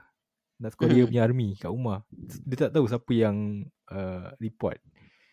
Masa the Great Famine tu lah banyaklah US uh, even dia kata ada uh, tak tahu lah uh, Barbara ni dia up lah um, the US maybe dia up lah US bagi bantuan apa semua nas apa beras apa semua. And turns out benda tu dijual di black market uh, untuk fund uh, army. So, so terpaksa lah yang North Korea ni pun beli apa semua And satu benda yang menarik lah. And uh, benda yang menarik dekat dalam buku ni Bila dia ceritakan pasal satu uh, satu Korean ni Perempuan juga Dia doktor dekat North Korea. Dia punya susah kat sana Sampai kan kan uh, Orang cakap Kau jadi doktor dekat North Korea ni kan? Uh, Macam ni uh, Anjing yang duduk dekat China kan Makan lagi better daripada doktor yang duduk kat North Korea. Uh, Oh ya? yeah. Yes Sampai kan bila uh, doktor ni uh, dia bayar harga mahal dekat uh, guard uh, border tu. So dia defect ke China. Uh, dia seberang lah seberang sungai tu. Sungai Tumen? Ah uh, yes Tumen. So dia seberang sungai tu sampai sana dia jumpa satu rumah. Uh, dekat rumah ni uh, dia nampak anjing tau. Ada anjing orang bela lah anjing. So anjing tu uh, tengah makan dekat dalam bowl tu. Ada nasi ada sayur-sayur yalah uh, apa dia punya sisa-sisa makan kan dia bagi anjing kan. Dia tengok tu pun dia macam terkejut lah. Dia kata eh macam gini kan apa even anjing pun makan mewah kat sini kan. Padahal dia kat sana terpaksa cari apa rumput-rumput semua masak. Hmm, yang tu lah. Apa uh, santai lah buku ni. Aku rasa aku rasa uh, apa sungai Tumen tu antara sungai yang famous lah. Dia apa boundary antara North Korea dengan China siapa-siapa nak defect biasa akan lari ikut uh, sungai tu waktu musim sejuk sebab sungai tu beku kan kau boleh lari atas tu ah uh, boleh lari betul And sungai hmm. Tumen tu pun uh, antara uh, distance yang paling dekat lah kalau dia nak cross uh, berbanding tempat lain. Tapi uh, uh, sekarang aku rasa dah tak dah dah mungkin dah susah kot sebab dia dah kawal kawal ketat lah. Hmm, dia kawal ketat satu lagi satu uh, China ni dia ada macam betul apa perjanjian dengan North Korea ni. Kalau kalau defect kadang-kadang dia dia akan hantar balik kalau dapat langkap kat China lah. China hmm. akan hantar balik. Hmm. Betul. Tapi memang sistematik jugalah bagi aku sebab dia bila dia nak dia nak defect tu dia dia bukan je defect suka-suka lah macam kau pergi kan. Kau terjun, kau lari tak ada. Kau kena bayar dulu guard dia and and then kau kena bayar juga siapa yang nak ambil kau kat seberang kat China tu. So dia dia really hmm. systematic and agak mahal lah bagi aku. Okay uh, so third buku aku yang aku aku baru habis baca lah. Yang ni aku tak pernah review okay? Tajuk dia uh, if the oceans were ink by Carla Power. So hmm. apa yang menarik pasal buku ni eh? Buku ni kuat baru tau uh, aku baca dia punya sinopsis buku tu dia menunjukkan yang kalau power ni apa uh, persahabatan dengan seorang muslim scholar yang mana dia uh, berlainan pendapat yang mana uh, dia tahu banyak benda melalui muslim scholar ni. Uh, muslim scholar ni Syekh Akram Nadwi. Uh, Syekh Akram Nadwi ni kawan dia. Uh, hmm. so Syekh Akram Nadwi ni dia adalah din uh, apa Dean of Islamic Teaching in Cambridge. Uh, so kalau power ni pun someone yang uh, background dia uh, uh, education and dia dia tak salah aku dia journalist lah tak salah aku. Uh, so dia banyak lah uh, have a session with Akram ni. Dia siap ikut Akram ni balik ke apa ke Pakistan eh. Pakistan ke Pakistan kot tak salah aku. Dia balik ke Pakistan tengok macam mana Muslim punya life kat sana. Uh, so uh, eh no no no bukan Pakistan India mula-mula aku ingatkan buku ni adalah satu conversation yang contoh kalau power ni ada satu isu. So dia bawa kepada Sheikh Akram ni and Sheikh Akram ni akan uh, terangkan berdasarkan Quran tau. Sebab dia ada dia ada cerita bila aku baca dia sinopsis tu dia, dia cerita pasal macam tu lah. Apa pasal holy book sama Muslim holy book apa semua essence. But then bila aku baca just like uh, just a face lah bagi aku. So bagi aku buku ni tak adalah uh, tak meet expectation aku pun. Hmm. Ya. Bu- buku dia tajuk dia tu berdasarkan ayat Quran kan? Aku tak sure lah. If the ocean were in. Aku rasa daripada ayat Quran tu dia kata kalau macam apa apa kalau lautan dijadikan apa uh, dakwat untuk untuk tulis nikmat-nikmat Allah. Oh ya ya ya ya betul betul betul. Yes, dia ada dia ada point out satu apa scripture ni. Ya, betul lah, betul lah. Ya. So basically kalau So- power ni so- uh, So buku tu maksudnya pasal persahabatan dia dengan Syekh tu je lah. ah dia pasal persahabatan. So bagi aku kalau power ni sebelum dia tulis buku ni kan, dia dia tak dia tak tahu apa pun pasal Islam. Kan? Dia tak tahu apa. Mas, maksudnya tak tahu apa tu dalam benda-benda basic lah. Contoh macam ah, contoh macam dia tahu Muslim ni semayang lima kali sehari, ah, dia tahulah kan. Tapi uh, kenapa apa uh, macam mana semayang tu semua dia tak tahu langsung lah. And even benda-benda basic banyak lah benda-benda basic pun dia tak tahu lah masa dia tulis buku ni kan. So jadi uh, dia banyak belajar melalui apa yang uh, Syekh Akram ni cerita kat dia lah. And then dia ada sentuh lah pasal uh, kenapa uh, ma- apa macam mana uh, dalam position of Islam kan apa role uh, muslimah tu uh, adakah muslimah tu boleh pergi uh, pakai baju macam gini uh, macam itulah uh, benda yang bagi kita yang macam aku kan macam kita yang muslim ni baca it's not very very Dah tahu lah. up to expectation lah. Ha, yeah. So aku ingatkan dia, dia dia dia tak ada satu topik yang challenging yang boleh kita tengok daripada sisi yang baru. Ha, Aku rasa benda tu mungkin baru pada orang yang bukan Islam apa lah. Tapi untuk kau benda basic lah kot. Macam tu lah. Sebab kau dah tahu kan. Tapi kalau mungkin orang bukan Islam yang aku rasa itu kot target audience dia bukan kau. Macam mungkin orang Eropah yang tak tak ada in- interaction dengan Islam kan. Um, hmm, maybe lah kot kan. So so yang bagi aku yang yang paling paling menarik pun uh, dia ikut uh, Sheikh Akram ni balik ke uh, India dekat Uttar uh, dekat Uttar Pradesh tu. So Sheikh Akram ni dia ada buka satu uh, madrasah. So di invite lah kalau ni datang uh, kalau nak tengok uh, macam mana pengajian madrasah ni. So bila dia datang uh, semua orang kat kampung tu macam uh, takut tau. Sebab ada white woman uh, yang pergi kat madrasah yang ya tak pakai tudung apa semua sebab dekat kampung Cik Akram ni sangat-sangat apa tu kita panggil Konservatif lah. konservatif. Yes, sangat-sangat konservatif. Even bila dia datang and keluarga Syed Akram ni greet dia pun um, apa dia kurang selesa lah. Ha, maksudnya. Hmm. Ha, sebab uh, yelah perempuan apa semua. So itulah dia tak faham lah macam tu lah. So uh, bagi aku pengalaman tu menarik lah sebab aku pun tak tahu kan se se, se konservatif macam tu. Ha. Uh, aku rasa tiga tu je lah buku. Yang lain semua kita dah pernah cerita saat podcast. Uh, okay, so kau untuk tahun depan kau ada uh, ni apa buku target ke atau go with the flow? Tahun depan lah. Tahun depan Hmm. target aku nak habiskan buku-buku yang aku baca tahun ni yang aku tak habis lagi. Oh, eh. Banyak dah buku aku baca tapi aku tak habis kan. Sekarang ni aku tengah baca satu buku ni. Uh, ditulis oleh uh, Rosemary Sullivan. Dia tulis pasal biografi anak Stalin. Svetlana Aluluyeva. Menarik lah buku dia. Aku Oh, baca tu okey. tak tak boleh tak boleh berhenti tau. Tapi tiba-tiba terberhenti. Bila aku berhenti tu susah nak start balik. aku terbaca buku lain lah. Oh, kau ada post dekat Facebook itu aku nampak kan. Ha. Dia Uh, cerita pasal anak Stalin.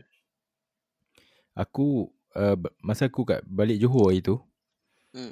and then aku aku pergi popular kan aku pergi popular dengan dengan wife aku dengan anak aku lah so aku tengok cari cari-cari buku kan dekat section discount tu aku nampak satu buku ni dia cerita pasal Svetlana tu lah dia tebal agak tebal Tebal. Memang harga tebal. murah gila kot Ha. Aku beli ni dekat Big Big Big, Big Bad Wolf. Aku rasa uish. Memang berbaloi lah. Harga murah. Lepas ah, tu murah gila tebal. Lepas tu dia bukan buku biasa-biasa lah. Dia menang award Pulitzer tak salah aku. oh really eh Ha, dia bukan buku, buku yang dan buku dia memang densely research lah. Bukan bukan dia punya opinion ke dia main ambil-ambil tak. Dia memang dia duduk dia tengok rekod CIA, rekod KGB dan dia tulis lah. oh okay Dan Dah bila dia silap bagi tahu dia bagi tahu pasal satu benda tu kan. Contoh dia kata uh, apa? Stalin kata benda-benda ni kan. Dia dia bagi dia punya uh, citation lah according to siapa daripada diary siapa. oh Uh, uh, macam tu lah. Maksudnya detail dia sampai macam tu lah. Setiap kali ada conversation tu kau mesti akan tengok ada macam uh, apa uh, nombor kecil tu kan. Maksudnya dia ada dia ada dia punya note dia lah. Kau boleh teng- tengok balik sumber dia daripada mana. Hmm, hmm, hmm, hmm. Sebab aku ingat nak beli lah buku tu Tapi buku tu agak besar Dia hard, dia hard cover kan Eh tak, aku punya soft cover. Kau susah cover eh Aku punya hard cover Hmm. Kau beli berapa ringgit? Tak ingat lah tapi aku rasa tak tak lebih daripada RM20 lah. Yes Betul Macam itulah dia punya harga Aku nak beli tapi Agak besar buku dia Tapi aku nak masuk dekat dalam luggage At that time kita orang bawa luggage just Very very minimal kan Sebab nak balik kejap kan Hmm. So aku fikir balik tak apalah It's okay lah balik, uh, Cari kat sini Tapi aku Lepas tu aku rasa macam rugi lah tak beli Sebab ah, murah gila Ha, dan bagi, bagi aku dia macam dia lagi satu menarik sebab dia reveal the other side of Stalin lah. hmm. Stalin ni dia macam dia ada banyak banyak perwatakan tau. dia ada Stalin yang yang apa tengah marah, ada Stalin yang waktu dia dengan keluarga dia macam mana. Jadi kau boleh tengok banyak side lah Stalin ni. Oh, tu lah. Aku aku tak pernah baca lagi pasal Stalin dah tapi yang aku tahu Stalin tu nama dia bukan tu.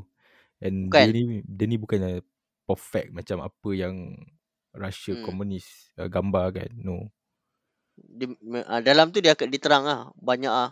Anak dia pun tak suka dia nanya. Oh Anak dia ni macam dia macam ada dekat waktu certain mula-mula di hidup tu uh, dia banyak family interaction dengan Stalin. Waktu mu- mula-mula mak dia ada lah. Start mak dia dah suicide, Hmm. uh, dia dah tengok ni lah apa uh, banyak ben- dia nampak banyak benda lah keburukan pasal Stalin ni. Dan bila banyak uh, Stalin ni dia purge dia punya enemy tau. Oh. Dan family dia pun dia purge tau. Hmm. Ah. Uh, dan dia nampak ah sisi-sisi Stalin yang dia macam tak ada belas kasihan lah. Kau family ke, kau tak family ke, dia purge juga. Ada yang dia hantar, dia execute. Hantar pergi exile, pergi gulak dan sebagainya. Dan finally, Svetlana ni dia dia defect lah, dia pergi US. Oh sebab Lana defect pergi US at that time uh, dia memang defect-defect macam itu saja ke ataupun macam mana? Dramatik lah. Dia dia ni dia ada boyfriend waktu tu de, de, dengan uh, boyfriend dia tu orang India. So waktu tu dia dekat India. Dia dia dia tak boleh keluar daripada Soviet tau. Tapi waktu tu ada apa benda tah dekat India. So dia pergi ikut.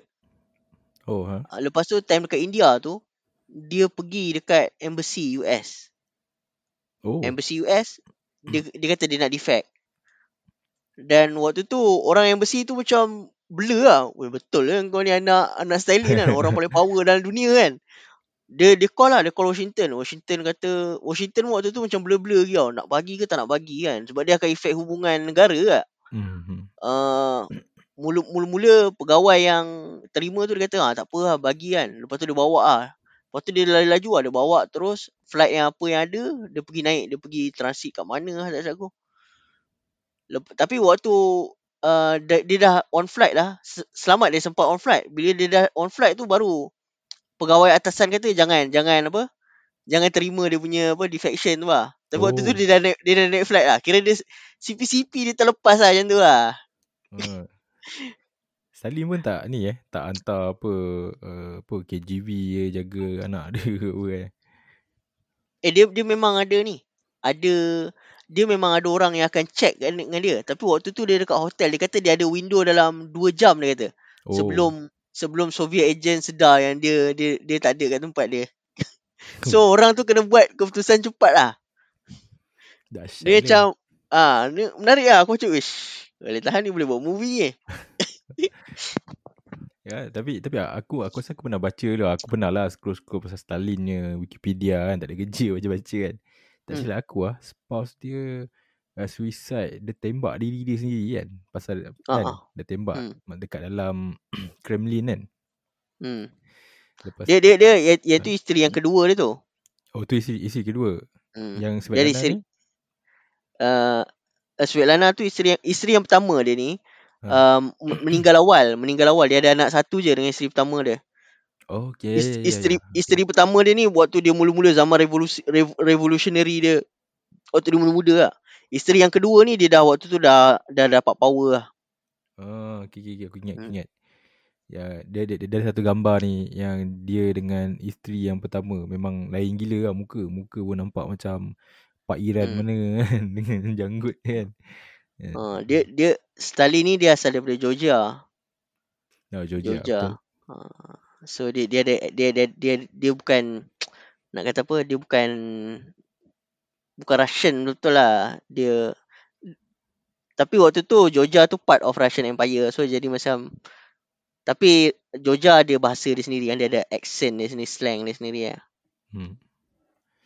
Power lah. Georgia. Walaupun Georgia ni tak tak tak sebesar mana eh. Hmm, Boleh lah. rise rise a man from that and conquer apa Mother Russia. Power lah Stalin ni power lah. Eh. Tapi buku dia uh, apa so far macam mana? Buku dia macam menarik ke, so-so ke macam mana?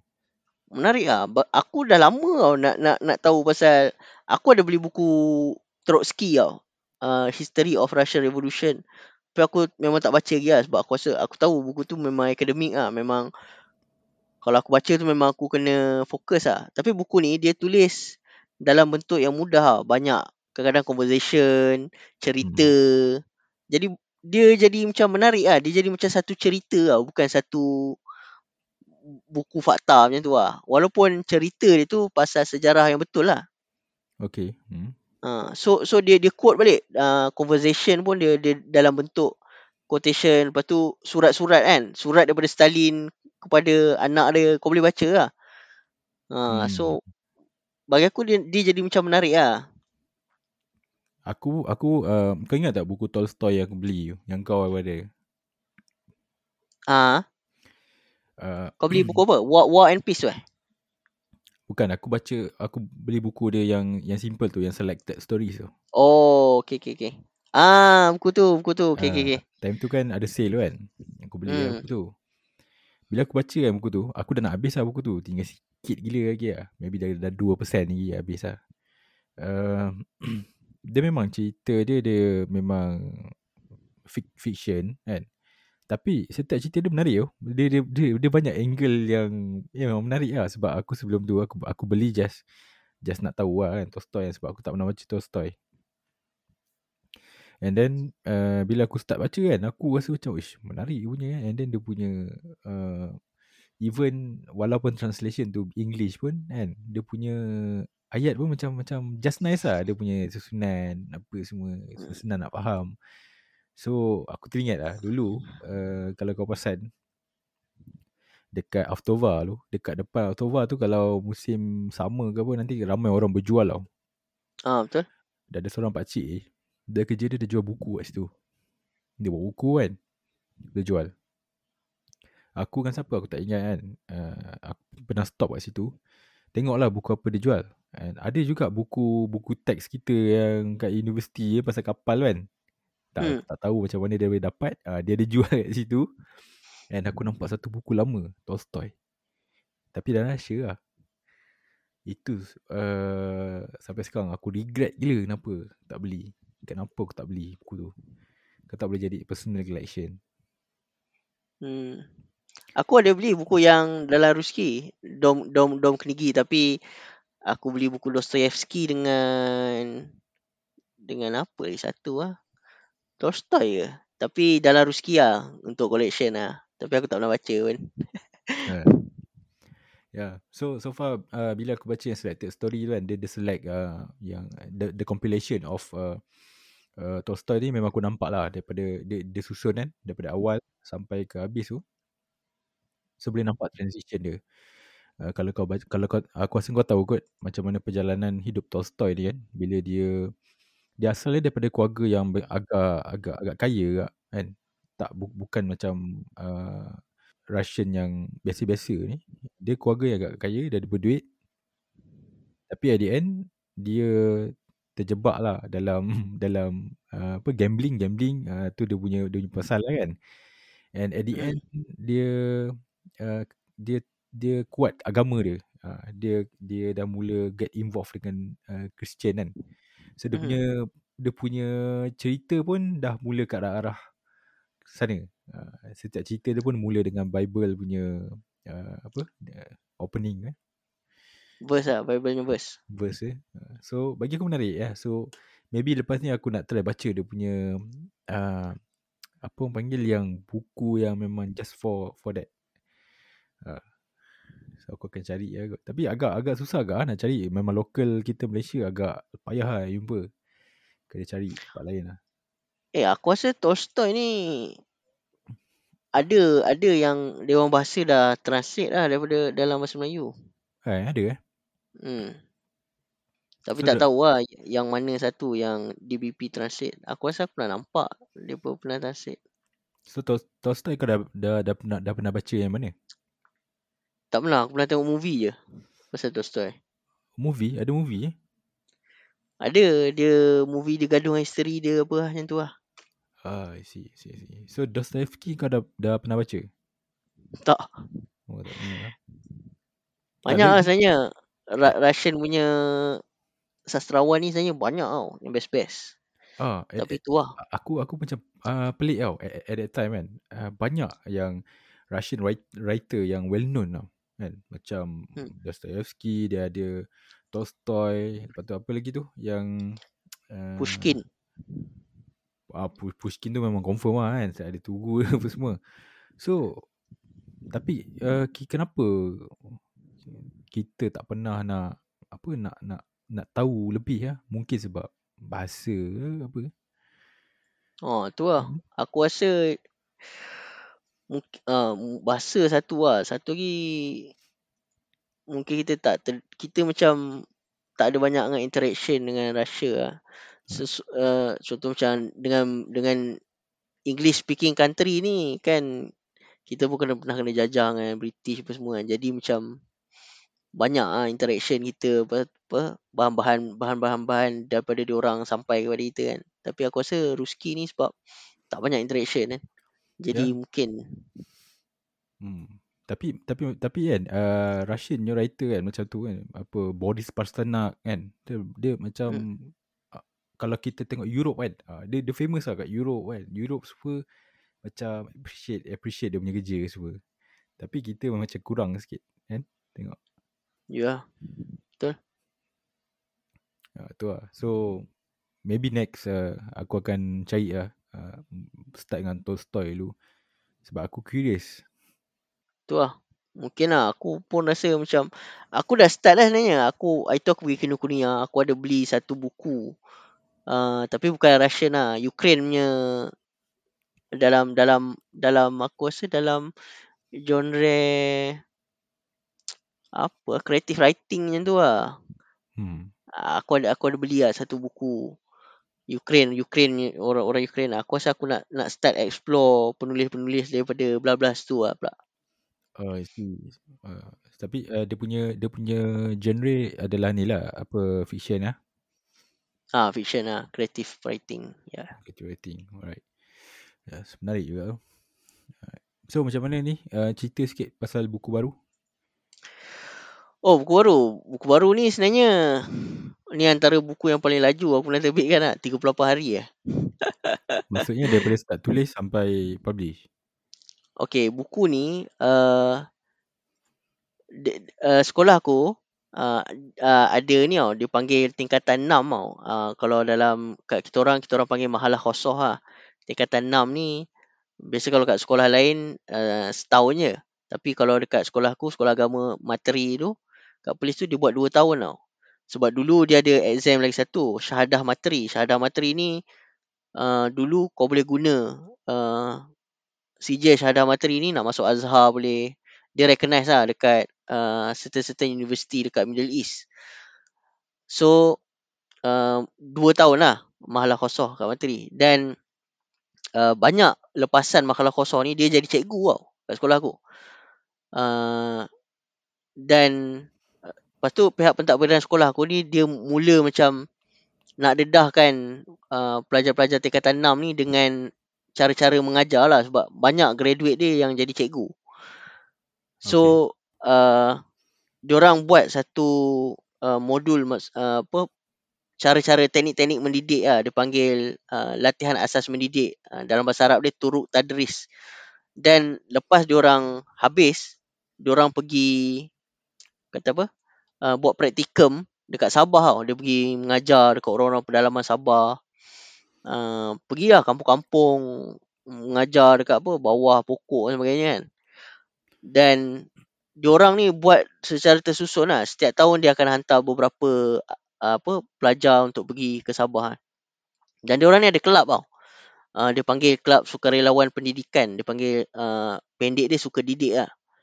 Uh, dan diorang ni uh, daripada dulu lagi macam nak menulis lah apa pengalaman dia orang tu tapi dia orang macam tak tahu nak mula macam mana hanya tu lah tu hari tu dia orang bulan Oktober tu dia panggil panggil aku macam aku share lah um, penulisan ni macam mana apa semua kan dan hujung beng, hujung uh, tu ada bengkel dan dalam bengkel tu aku suruh dia orang tulis pengalaman dia orang lah uh, setiap orang aku bagi tugasan wajib tulis dalam 5 muka surat A4 lah. Jadi kalau jadi A5 jadi 10 muka surat lah. Jadi dalam peserta tu campur aku sekali yang menulis adalah dalam 14 orang. So dapat 140 muka surat. So diorang memang aku suruh hantar kat aku terus. So jadi bahan tu dah ada aku just edit balik. Mm-hmm. Uh, dan aku print lah. Uh, so oh. tu lah jadi jadi buku tu. Sebenarnya tak ada pun plan aku nak buat buku ni. Aku ada projek-projek lain kan yang tak pernah siap tu. Oh. Tapi projek ni dulu siap sebab diorang dah ada bahan. Diorang just nak tulis uh, dan diorang hantar kat aku, aku edit dan aku print lah. Itu lah salah satu benda yang aku pernah cerita dengan kawan. Uh, salah satu benda yang aku envy kan, dengan uh, budak-budak materi kan. So, uh, kalau projek-projek macam ni kan contoh lah, ni salah satu projek yang baik ya bagi aku. Hmm. Uh, so benda tu boleh ya, boleh apa? Boleh direalisasi kan. Uh, so menarik lah. So maksudnya dalam 14 orang tu kan. Hmm. Uh, cerita uh, pengalaman uh, macam um, pergi kat Sabah apa semua tu uh, yang kalau for sure kalau pergi Sabah tu uh, ramai kan more than one person lah uh, ya yeah, dia dia uh, dia orang punya uh, format biasanya dia orang akan hantar contoh macam dekat Tagupi Laut kan. Hmm. Uh, dia tak pergi seorang, dia ada pair lah. Uh, so hmm. dia akan hantar dua orang kat Tagupi Laut, dua orang dekat Simuning, dua orang dekat Lok Buani. Uh, maksudnya dia tak duduk seorang-seorang lah, dia ada kawan lah dua orang. So setiap tempat tu dia akan pergi dua, dua, dua macam tu lah. Oh, okay. So aku gambarkan hmm. walaupun dia orang pergi ke Sabah ramai tapi different location. So dia punya pengalaman tu berbeza-beza lah. Ah, berbeza. Dia ada ah. banyak tempat. Sebab tempat-tempat dia orang ni kan pedalaman. Dia jauh-jauh lah. Ada yang tempat-tempat bahaya pun ada dekat-dekat Lahat Datu kan. Waktu tu perang apa semua kan. Hmm. Ah, so dia orang pergi ke tempat-tempat tu lah. Yang budak-budak yang apa. Duduk kat tepi laut. Ah, tagupi pun ada tagupi laut kan. Kira yang orang yang apa duduk kat atas sampan semua. Oh, okay. Alright. So, uh, bila uh, publish, uh, maksudnya 14 orang tadi tu kan, uh, kira yeah. sama batch dengan kau ke macam mana? Campur? Tak tak. Satu pun tak ada batch dengan aku. Maksudnya dia dia orang lagi senior apa? Eh tak lagi junior lah. Dia orang memang junior banyak tahun daripada aku lah.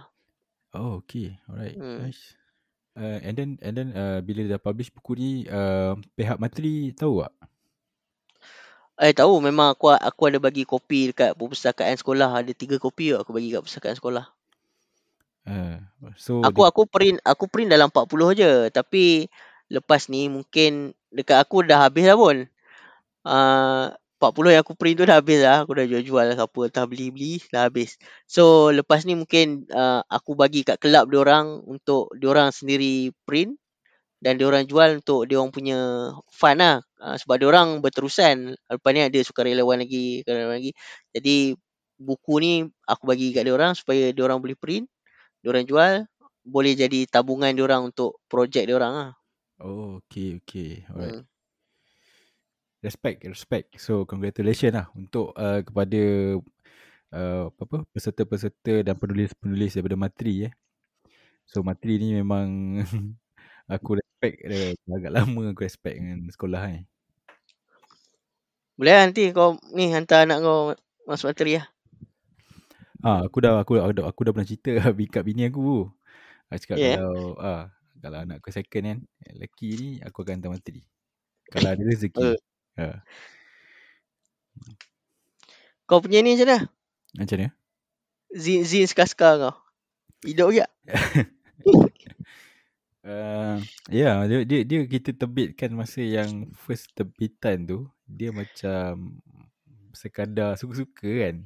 Ha, syok-syok lah. Ha, short-short yang tu lah kan. Tapi kalau tak tahulah macam aku rasa better kalau nak nak uh, dia tak ada satu macam ni lah, tak ada tema yang yang yang boleh continuous lah. Faham tak? Hmm. Sebab selalunya di sini dia ada dia punya ni, dia ada punya identity tau. Pasal apa kan di sini? Seberterusan lah. Kalau ada yang suka poetry, ada yang suka literature kan. Uh, campur-campur lah. Ada yang suka Japan kan. Macam contoh yang Kalha tu kan. Kalha tu. Mhm. Uh, dia pasal Kedah punya scene kan. Mhm. And uh, bila aku dapat yang Kalha tu, bagi aku uh, dia exceed aku punya expectation sebab bagus lah cara printing dia elok kan kemas nampak pun cantik. And then uh, isu yang dia bawa kan tu uh, it's quite nice. And dia, dia dia punya variation is very good. Uh, so okay lah tu. So kalau macam kau cakap hari tu kan bila nak continue yang the second one uh, untuk fokus kepada Sungai Batu Mhm. uh, ya boleh boleh jadi salah satu ni tema kecil yang un- untuk terbitan nombor dua. Tapi apa maksud Kalha sebenarnya? Kalha ni nama Kedah dulu-dulu lah. Oh, i- Kedah ya ke? Hmm. Oh, tak tahu lah. Apa ni kata duduk Kulim. Kulim Kedah kot. Oh ya. duduk duduk duduk duduk menumpang boleh lah kan. Ya, anak-anak anak Kedah original tahulah. Aku kira original lah. Aku tahu. Kau pun nasib-nasib ke kau tahu. Sebab wife kau orang Kedah. Tu lah. Aku ni ya. Aku je orang uh, ICKL. Wife aku IC Kedah. Anak-anak aku semua IC Kedah. Ha.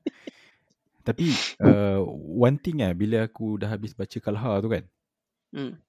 Somehow aku rasa macam uh, rasa bertuah jugalah sebab uh, aku now duduk dekat Kedah sebab Kedah ni antara tempat yang yang rupanya menarik menarik dan banyak benda-benda sejarah yang kita boleh banggakan dekat Kedah ni sebenarnya dan kita Hmm. ada yang Sungai Batu tu kan ada yang dulu uh, Sungai Batu tu yang paling legend kan Hmm. Tapi sekarang aku tengok duk bergaduh lah. Duk bergaduh dengan kementerian apa lah. Sebab Ah. kan macam tak jaga, tak jaga sangat kan. hmm. Isu Ya. dia tu lah. Ya tapi uh, memang daripada dulu lah isu dah lama dah masa zaman aku first tahu benda ni masa kita dekat U dulu. Oh ya. Uh, aku baca benda ni keluar keluar surat khabar. And then aku check balik and jadi isu sebab uh, satu tak ada peruntukan. Mhm. Diorang nak diorang nak apa nak nak cari gali tu kan. Apa ekspedisi cari gali tu tak ada fund. Sebab nak cari gali benda uh, artifak sejarah ni dia bukan macam kau gali tanah nak tanam pokok kan. Dia Hmm. perlukan equipment yang bagus yang bagus supaya artifak tu tak tak tak pecah, terjaga. And then dia makan masa, dia perlukan manpower yang ramai. Uh, so benda tu cost. So sebab kita bukan uh, uh, terlalu fokus kepada history preservation kat Malaysia ni. And aku setuju dengan penulis yang dekat dalam Kalha tu yang budak perempuan tu yang tulis kan. Mhm. Yang dia tulis the phrase kan sebab dia kita tak jaga apa yang kita ada sedangkan itu salah satu bukti yang menunjukkan kat Kedah ni pernah jadi sa- salah satu tam, apa tamadun yang paling tua dekat uh, Asia Tenggara. Uh, benda ni bukannya news yang baru, benda ni dah lama dah. Tapi kenapa? Sebab kita tak fokus benda tu. Peruntukan ke situ tak ada. Uh, kena minta ni lah, kena minta Sanusi lah. Sanusi ah, Sanusi Hmm. tengah fokus ni kedai FA. Nak kalahkan JDT. Tak sabar. Eh tapi ni last uh, kau tak bagi tahu pun buku tu apa tajuk dia. Buku apa? Buku yang baru tu. Oh, tajuk dia mendidik untuk bahagia. Mendidik untuk bahagia. Okay. So kau yang e- editor dia kau lah. Ah, aku editor lah. Tolong tolong edit. Editor kau pula jadi macam Kalha tu. Aduh, editor. Eh, ini ini kau kau nanti dapat kau tengok ah. Berbeza. Kolha tu Zin. Ini bagi aku lagi kemas lah sebab dia memang buku. Lepas tu memang buat proper lah. Memang ada SBN. Lepas tu uh, dia, dia punya printing pun memang bukan printing yang biasa lah. Aku printing yang jaga kualiti lah bagi aku. Tak, dia, dia, dia bukan sebab uh, quality printing ke apa. Kalau nak kata quality printing, Kalha tu pun dah dah bagus lah bagi aku. Printing dia cantik, hmm. apa semua susunan pun cantik. Ha, cuma kau editor mesti ada typo error. Kalau jumpa ni aku bagi Hmm, money back hmm. lah. Eh? Aku aku buka-buka. Page berapa aku dah nampak lah spelling error. Kalau kau jumpa spelling error, Hmm. money back guarantee. Fokus lah sikit buat kerja. Aduh. Eh, aku lah baca manuskrip tu dua tiga kali kot. Ada ke?